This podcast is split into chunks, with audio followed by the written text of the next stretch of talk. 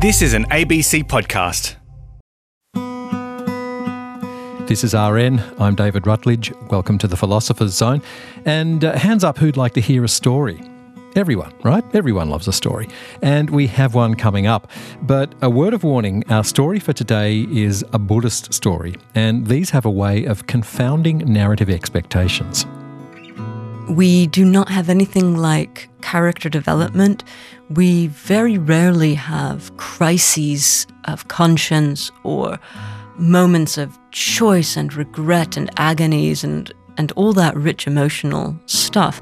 The imperfect people do indeed make bad choices and they feel sort of the common emotions, whether it's envy or um, desire for retribution or whatever it might be.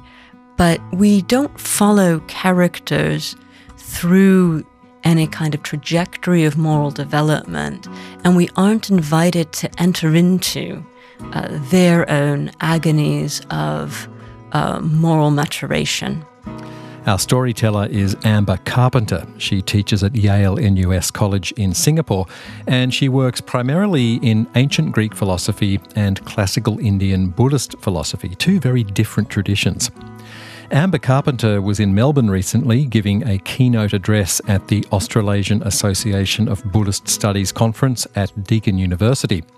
The title of the address was Ethical Ambitions and Their Formation of Character in Plato and Buddhist Thought. And it struck me that, at a glance at least, Platonic and Buddhist philosophy don't seem to have a whole lot in common. In two really conspicuous ways, Plato shouldn't have anything in common with uh, the Buddhist outlook. One of them is this talk of the soul, talking in terms of soul. Of course, the Buddhists famously deny that there's a self, although, of course, so a long discussion about what exactly that means, and there are different views even within Buddhism. A Second, really conspicuous difference is that Plato thinks reality is intelligible. He thinks intelligible reality is unchanging. Buddhists think everything is transient. There is no unchanging reality. And correspondingly, um, our hope that there's some kind of fundamental intelligibility or good order to the universe um, is a misguided one, we'd do better to give it up. So there are these really profound differences, actually, between the Platonic outlook and the Buddhist outlook. Where I see the similarity is in this prior commitment to turning towards reality as our fundamental ethical task from which everything else follows.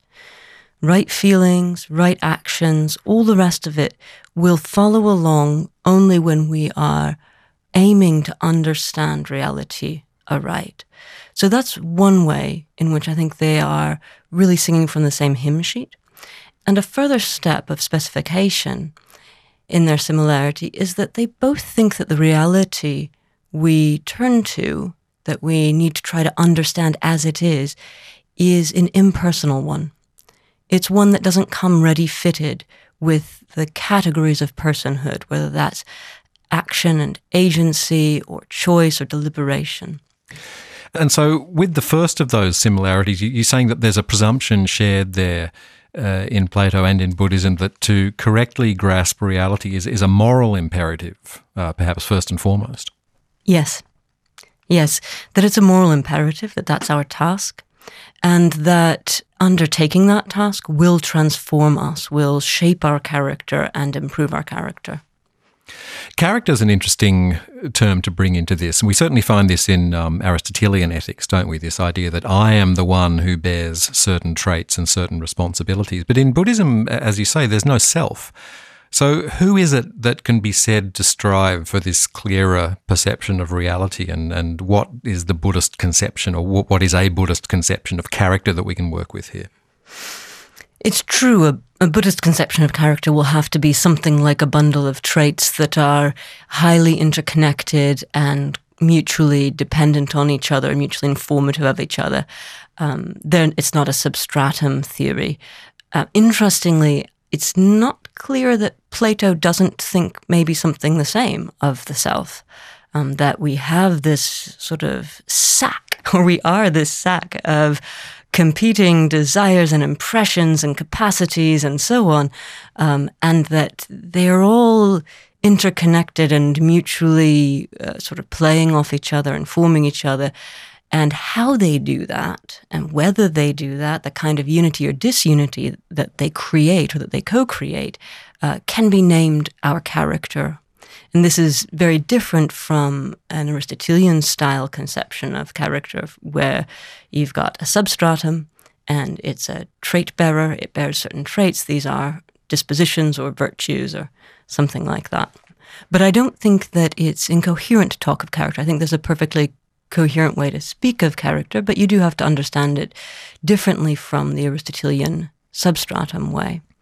So, although Aristotle does indeed enumerate and explore a number of different virtues according to the different modes or dimensions of feeling and action that we have, he lays a particular emphasis on what is up to us, the voluntary, and what is up to us is that which is uh, worthy of praise and blame. This is what distinguishes the moral realm from other things.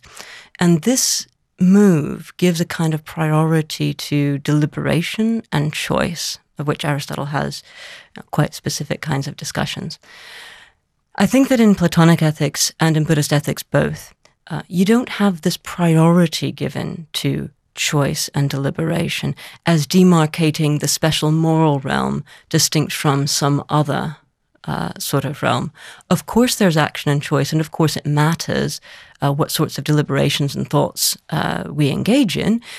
But the Buddhists and Plato both are very highly aware that these deliberations and these choices are always, always formed by and, and taking place within a context of perceptions and recollections and all kinds of other prior commitments that are standing ready at the artificially isolated moment of choice.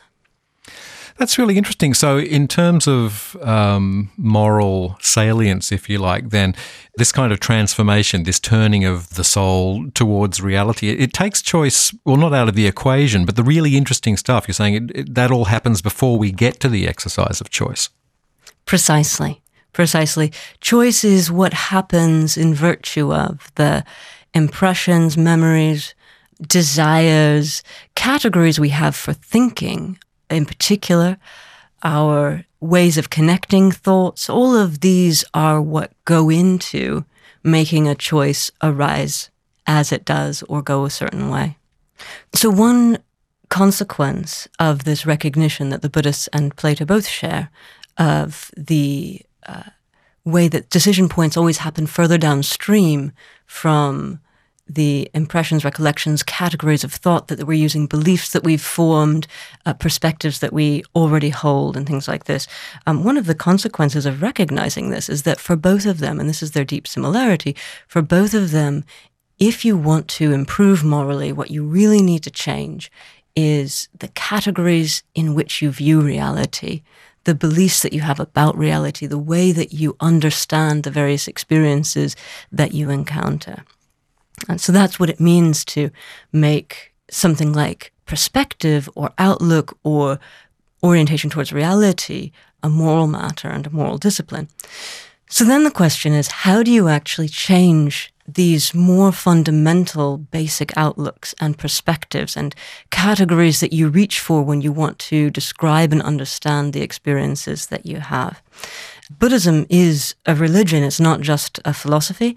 And one part of it includes practices that are mind training practices that are deliberately designed to make you more mentally agile, more able to disconnect from, dissociate from any kind of distracting or confused sort of impression that arises. They also have, culturally, in most Buddhist cultures, a very rich tradition of storytelling. There's tons of these stories. Uh, they're all over the place, whether it's Jataka tales or tales of the previous lives of the Buddha, these tales are told in all kinds of circumstances. They're told um, by monastics to lay people, by monastics to monastics, by lay people to lay people, and they're very widely spread. Um, and some of them are fun. They involve, you know, human and non-human lives and so on. They convey an ethos. And one of the important things that you realize when you, you know, read these stories is that they invite you to look at the world the way the accomplished person sees the world. So these are the two sorts of practices that Buddhism has for orienting us, changing our perspective, giving us new categories, more correct categories in which to interpret, through which to interpret our experience, a better understanding of what reality is really like, in light of which to uh, interpret our everyday experiences. I'd like to talk more about stories just a little later in the conversation, but uh, first of all, I'd like to stay with this this idea of reality. Uh, in if we're talking about a turn towards a better comprehension of reality, I mean, we know that in Plato there's a sort of a capital R reality or a capital T truth at work here. To what extent are we talking about a similar kind of thing in Buddhist practice? What that reality is is is very different. And that speaks to the very different sorts of practices that Plato is going to enjoin. But there's a lot of talk within Buddhist ethics or hortatory uh, literature of suchness, of thusness in, in certain parts of Buddhist discourse, of seeing things as they are. Now, I think it's important to understand this is not a reality separate from our experienced reality. Um, one interpretation of Plato is that his intelligible reality is quite separate from our sensible lived reality. Um, that's a matter for discussion. But one thing that's quite clear with um, the Buddhists is that it's not a matter of understanding a different reality. It's a matter of understanding the only reality there is as it in fact is. And what they in particular mean by that is that we have a tendency to interpret our experiences and the world around us in terms of our desires and how it meets or frustrates those desires. And all of that is a distortion because reality as it is isn't a thing either answering to or frustrating our desires. It just is itself. Um, now, how reality is, is transient dependent without any kind of overall plan or overall controller in any particular person or in some uh, transcendent divine force.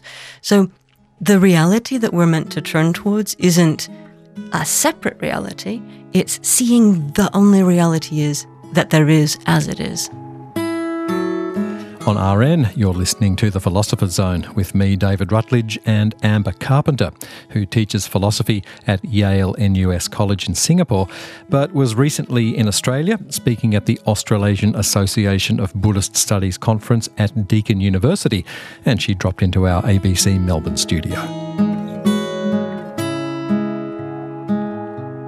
You spoke about the way in which narrative can do that work of, or can really help to do that work of uh, learning to think and reason ethically.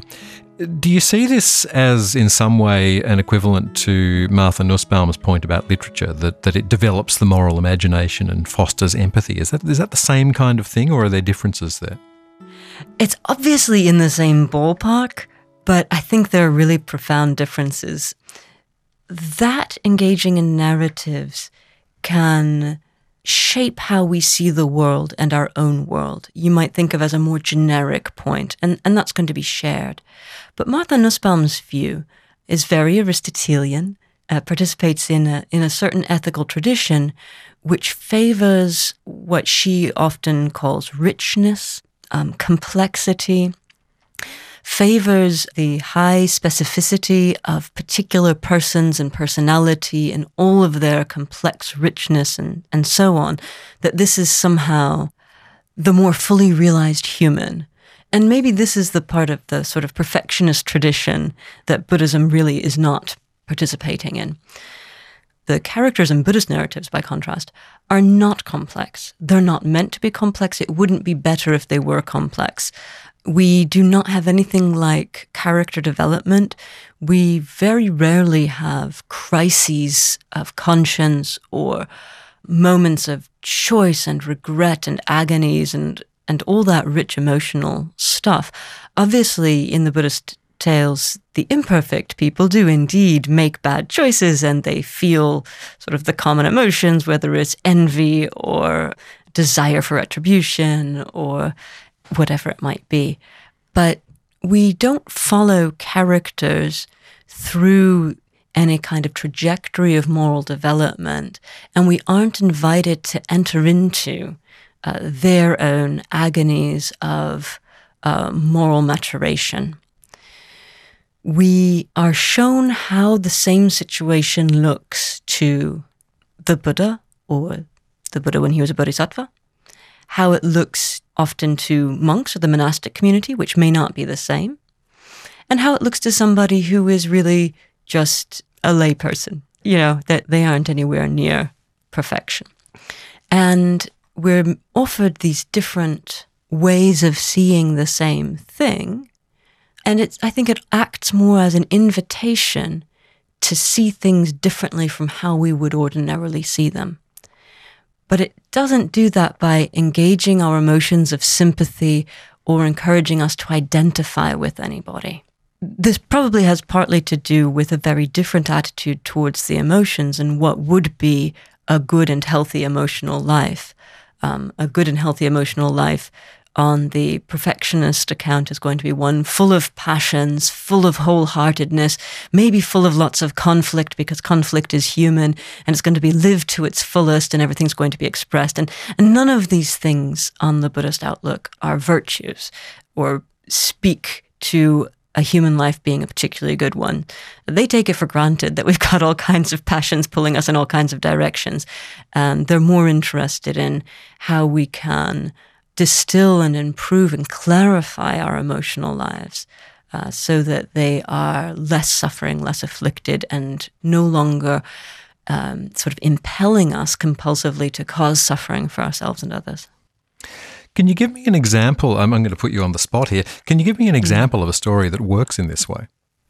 Ah, yes. Um, so there's a nice story in the Dhammapada commentary, and let's start with Mallika. Mallika is a layperson, but she's a very accomplished and devout layperson, and she often has teachings from monastics and practices uh, that sort of life and so on. So she has a husband, Bandula, and 32 sons. Her 32 sons are all married. One day, when she is serving the monastic community their daily meal, she receives a note that her husband and 32 sons have been killed. And she takes that note and tucks it away and says nothing of it. Later on in the meal, a pot of ghee falls and is broken, and uh, one of the monks says to her, One should not take note of broken things when they break, everything is breakable, and one shouldn't create a fuss about it. And uh, so Mallika says, yes, indeed. One shouldn't create a fuss about when breakable things break. Indeed, I just heard that my husband and 32 sons were all killed. And, you know, I didn't raise a fuss about it. So that was her reaction. She is sufficiently accomplished that she sees already in the death of her husband and her 32 sons the transience of things that are transient.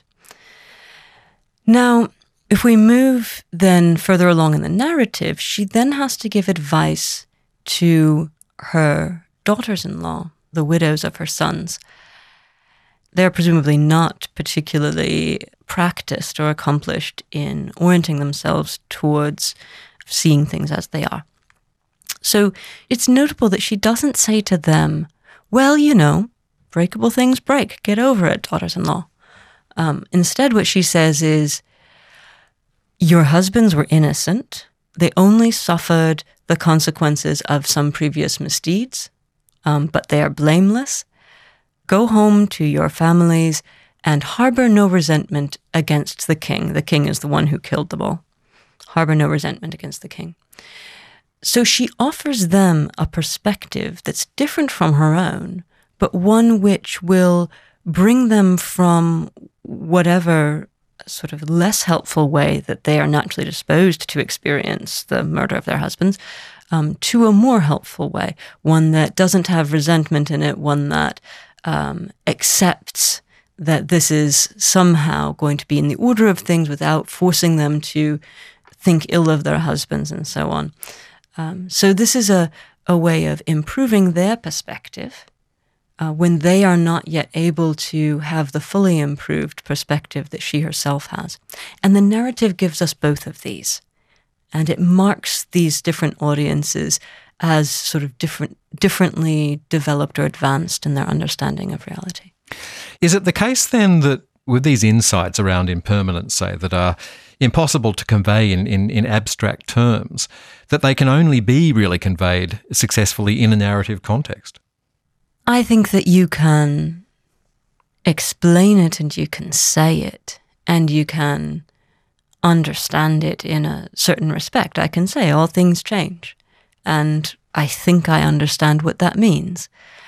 But can I really be experiencing my own emotions and the things that happen to me in life and other people and myself in a way that really appreciates that transience um, without having some sort of narrative help along the way. I think that's a lot harder, right? I think understanding some kind of, if you like, physical or metaphysical fact about mutability is all well and good, but really interpreting myself and my situation in those terms is at least going to be extremely difficult without seeing some of that interpretive work done in other particular cases.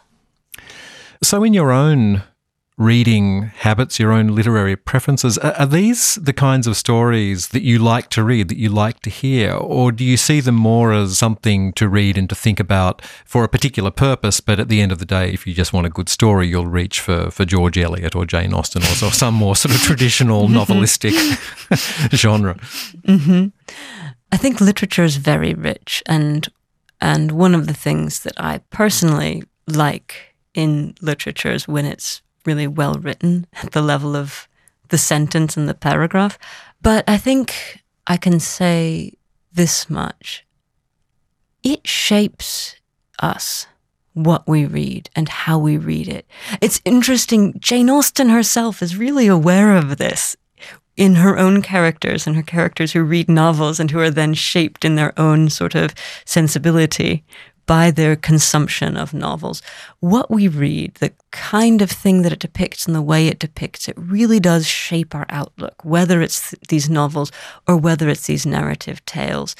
And so I guess in this way it comes back to a fundamental agreement with Martha Nussbaum that it's a moral matter. It's a matter of moral formation, what we read and how we read. And this actually brings us back to Plato right? He's infamous for banishing the poets and having a state censorship and right. so on, right? Um, but really, what he's recognizing is that how we engage with narratives shapes how we view the world and ourselves and what we see as our possibilities for action and for feeling and what we conceive of as projects and aspirations. And so it can never be a neutral matter what we're reading and the kinds of values that it implicitly conveys. So you've brought us back to Plato, which is where we began, so maybe that's where we'll end. Amber Carpenter, it's been wonderful to talk to you. Thanks very much for coming on the program. Yes, thank you for having me. It's been a pleasure. And Amber Carpenter is Associate Professor of Philosophy at Yale NUS College in Singapore. She has an excellent website where you can read and download a number of her talks and publications, and we've put a link to that on our website, which is abc.net.au slash rn. There's a program menu, and that's where you'll find the Philosopher's Zone. You can also grab any of our programs, past and present, while you're there. And of course, if you become a subscriber to our podcast, then you never have to go looking for us again. We come to you. Thanks for your company this week. I'm David Rutledge. See you next time.